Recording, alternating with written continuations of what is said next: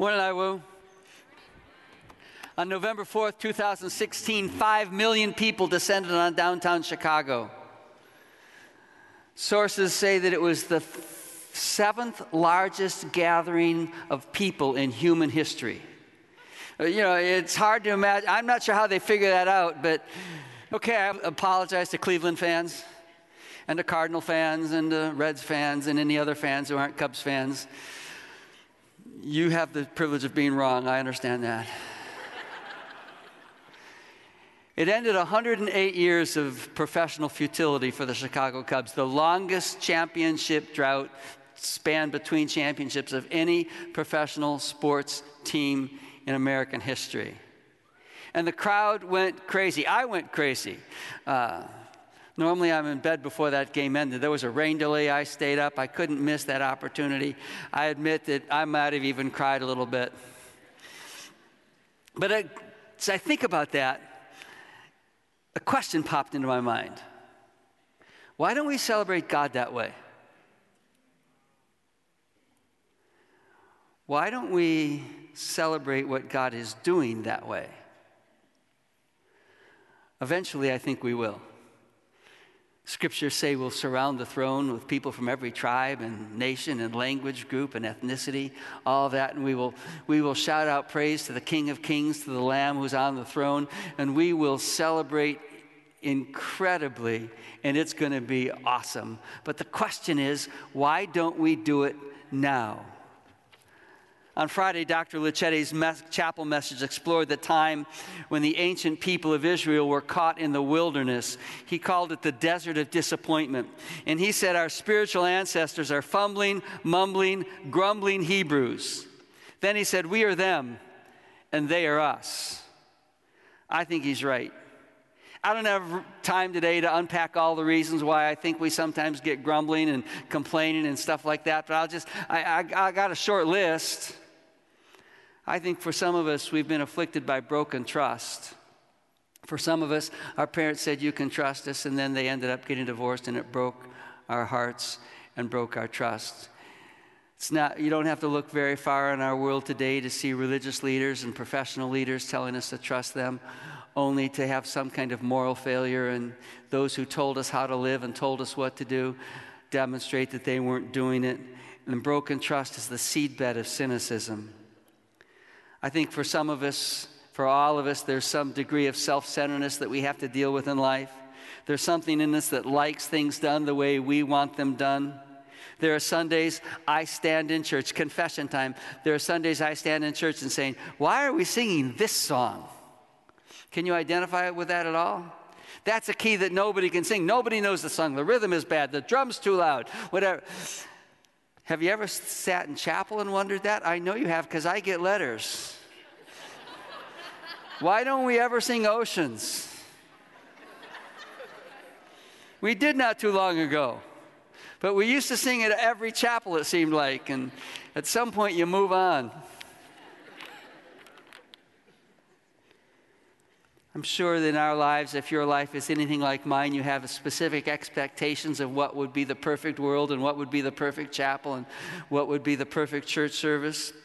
I think that there are times that you think your professor is being unreasonable in some assignment that he or she gives, some paper that you have to write, and you just think it's crazy. I know, at least I'm guessing you do that as a student, I did. I think it's like we think that life should evolve, revolve around us and our ideas and our thoughts, and we don't actually say that out loud. It's not necessarily something conscious, but it's something almost subconscious that oozes out of each of us at one point or another where we think it would be better if they did it this way. And when it's not done that way, it's easy to be critical of others. Some of us are victims of bad theology. We just somehow come to the idea that God should meet not only our every need, but our every want, our every desire. We've come to believe that life ought to always be sweetness and light, that our opinions should be blessed and honored by others. Sometimes, sometimes our lack of celebration comes from busyness and fatigue. This week was one of those weeks. Papers and projects, we're doing, are doing. You're facing the end of the semester and finals coming up. And some of you are just stressed by that. I, have, I can identify with that a little bit. This week was busy for me. On Wednesday, you worked all day long, and then in the evening, I had two events with students. And on Thursday, I had two events with students. And on Friday, I only had one event with students, but it was three and a half hours long. And on Saturday, I had five events with students. And on yesterday, I had two more things. And then I had papers to grade. And I will tell you, I went to bed last night just fried. Anybody else? I'm guessing a lot of us did. It's easy in times like that to be critical and to let cynicism start to rise. Today, I want to talk about that a little bit. In fact, I want to take us to Scripture, to 1 Thessalonians, and just address this whole idea of why don't we celebrate God like we should? We're going to hang out in 1 Thessalonians, and this may be the first letter that the Apostle Paul ever wrote. He wrote to this church that had been enduring persecution, and he begins by thanking the Lord about how faithfully they serve the Lord, and how much they love others, and how they cling to hope of how they cling to hope in the Lord in spite of challenging circumstances. He observes that they re- received the message of God with joy, and now it's ringing out from them to others. He doesn't even have to listen hard; he just hears from everywhere the Thessalonians, they've got it and they're telling us, and it's awesome. And then he, that's how he starts Thessalonians, and he ends it. He ends it with these commands. 1 Thessalonians 5:16. Rejoice always. Pray continually. Give thanks in all circumstances, for this is God's will for you in Christ Jesus. You ever ask what's God's will for your life? This is His will for your life. Rejoice always. I didn't say we're always supposed to feel joyful. That's not Paul, what Paul wrote. It says we're always supposed to choose to actively rejoice, to celebrate that God is at work even if the circumstances we face are hard. It's looking for God at work in the middle of life and choosing to celebrate that. Rejoice always, then pray continually. It's possible that some of us go big chunks of the day without thinking of God. We're just busy doing our stuff. And Paul says, pray continually. The idea is that we're continually lifting our thoughts to God while we're in the middle of doing other things. It's an attitude of deliberate awareness and deliberate dependence. It's an attitude that says everything is done for God's glory. It's an attitude we choose. Some of you may recognize the name Brother Lawrence. His sayings, his thoughts, his teachings are collected in a book called Practice, The Practice of the Presence of God. Brother Lawrence was a lay worker in a Carmelite monastery in Paris in the 1600s, and his assignment was the kitchen. Now, you tend to think of great spiritual teachers having an assignment in a pulpit or something like that, but his was a kitchen. And he would say things like, God and I are peeling potatoes today. God and I are going to the market today. He practiced the presence of Christ in everything he did. What about this for you? God and I are getting ready for the final today. God and I are at Macon today. God and I are watching a movie today. The idea is to be continually aware and continually dependent on, on God and to live every moment to honor Him. I'm sometimes wonder if we really had that thought about ourselves, this God and I are doing this, if that might change some of the stuff we do. Maybe. Rejoice always. Pray continually. Give thanks in all circumstances. This thought is deeply rooted in the theology of the Apostle Paul. God's always at work. The only reason giving thanks makes sense is because Paul, Paul believes that in all things God works for the good of those who love him and are called according to his purposes. He says, God's at work, give thanks. No matter what happens, trust that the Lord is at work. God, who works in all things for the good of those who love him, is at work in you. So rejoice, rejoice always, pray continually, give thanks. This is God's will for you. But here's the deal I've come to the conclusion that we're better at talking about God's will than we are doing God's will. I, have come to the conclusion that we're better singing songs about praise than actually praising Him. We talk about giving thanks. We believe we should celebrate the grace of God in our lives. But how easily do we default to something else?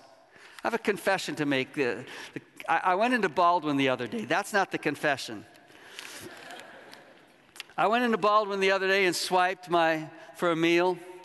And I walked over, and at the demo line, they were making pasta.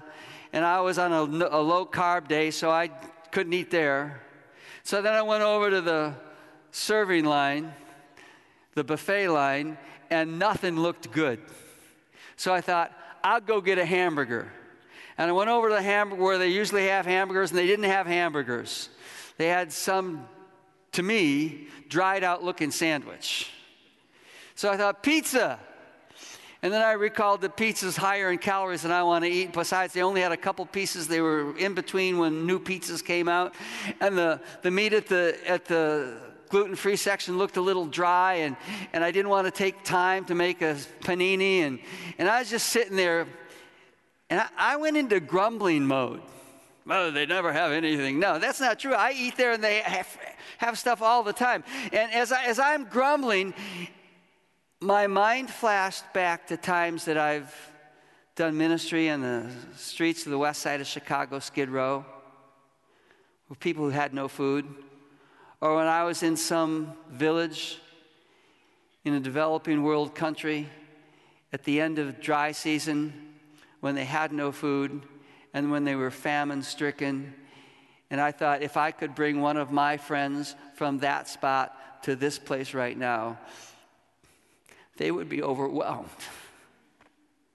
with the options we have every single day and grow so used to that it's easy to complain. I found myself doing that. You know, the same thing is true spiritually.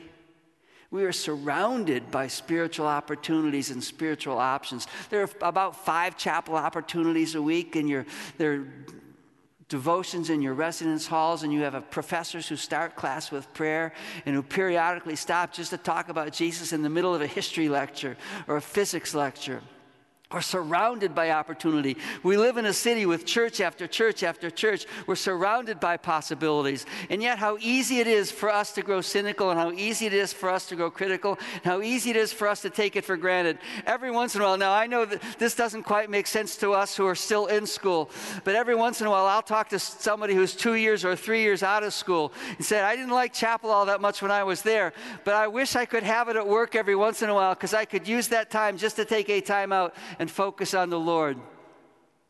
And yet, and yet it's so easy for us to go blase, grow blase about it.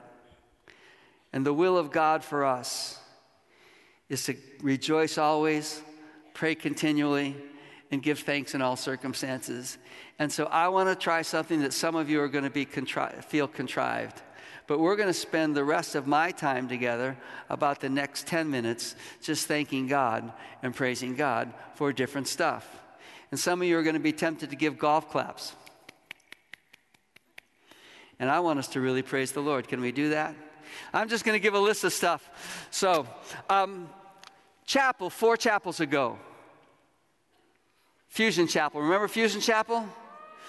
Yeah. The spe- yeah. The speaker talked about seeking the, the touch of the Lord and touching the garment of, of the Savior.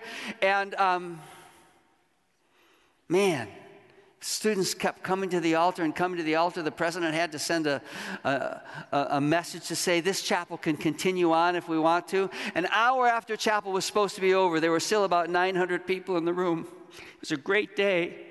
Students were testifying at microphones about what God was doing in their lives. Chapel didn't end until four hours later. That's worth praising the Lord for.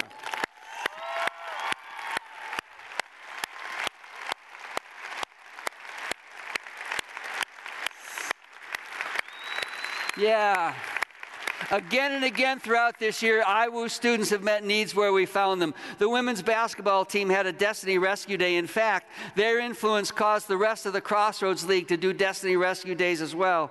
And that day in February, the Crossroads League, including us, raised enough money to rescue more than a dozen people from human trafficking. That's worth praising the Lord about.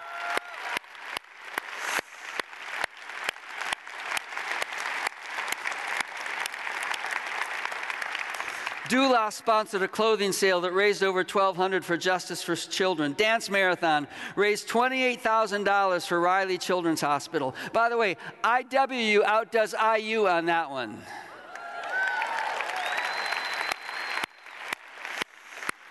Praise the Lord.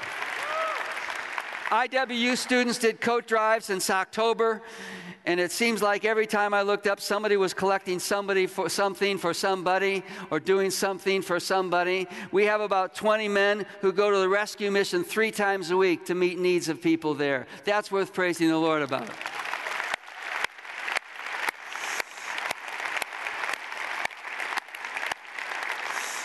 As part of our academic programs, there are internships and residencies all over the region. IWU students take the love of Christ Jesus into schools and hospitals and the justice system. We sent teams of nurses to Haiti and Zambia again this year to serve the poorest of the poor. They represented Jesus. All these men and women represented Jesus in IWU. They were a cup of cold water in a time of need to people who desperately needed it. We ought to celebrate what God did through them.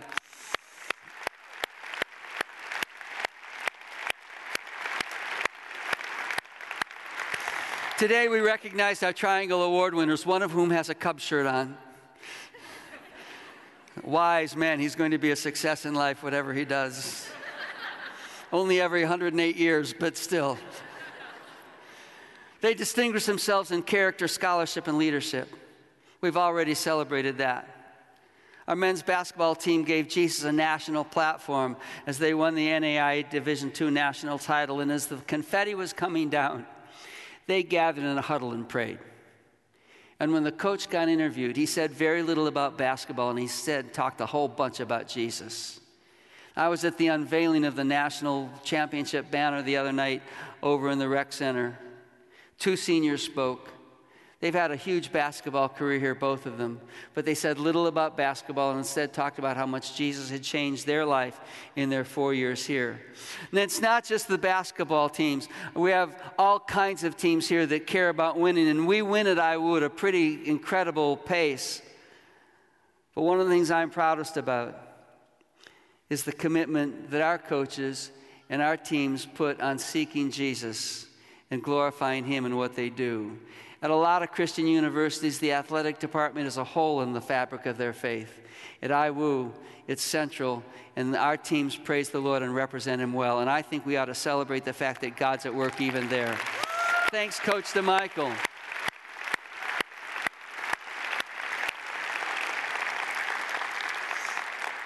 Now, we tend to think of corporate things like that, group things like that, team things like that, organized things like that, but I want to make it more personal to you. I'm wondering how many believe you've made some kind of significant spiritual progress in your spiritual life this year. Would you do me a favor? Don't just clap. Stand up right now. You've made progress in your life this year. That's worth praising the Lord about.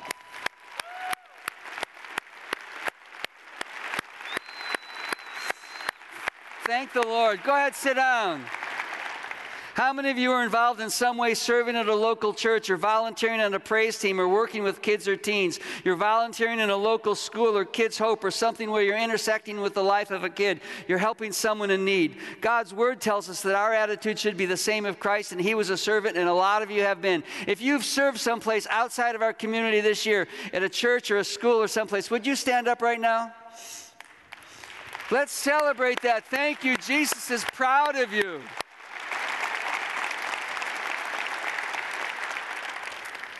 How many of you have had at least one answer to prayer?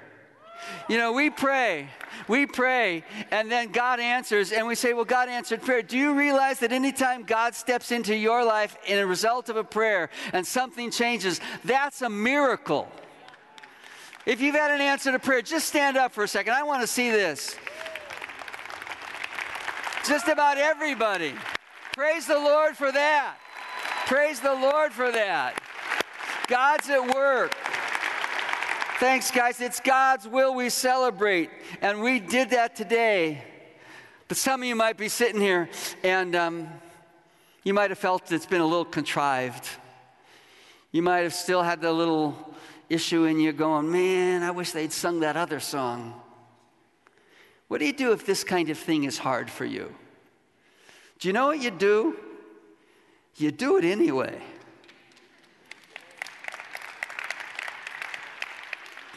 Choose to obey God's word that says, Rejoice always, pray continually, and give thanks in all circumstances. And if that's hard for you, Maybe one of the things you could pray about today and through this summer is that God would do something in you that would make it easier for you to rejoice. As Paul brings the letter of 1 Thessalonians to a close, he writes these words May God Himself, the God of peace, sanctify you or cleanse you through and through. That part of you that tends to be critical, whatever it is. May your whole spirit, soul, and body be kept blameless at the coming of our Lord Jesus Christ. The one who calls you is faithful, and He will do it. Let God work in your heart until your heart bubbles with praise, until it's overwhelmed by His grace, until celebration becomes natural. That's what God has asked of you. That's what He asks of us. Chapel's not quite done today. We have a little bit of. Uh, worship that we're going to do. It's not quite done for the semester. On Wednesday, our student preacher of the year is going to preach, and on Friday, Dr. Lo is preaching. Some of you are seniors, and Dr. Lo was your chaplain when, he, when you were freshmen. So I thought he ought to close out the year, kind of bookend your career by, by bringing the message on Friday. And right now, I'm going to ask Isaiah and the praise team to lead us in one last song of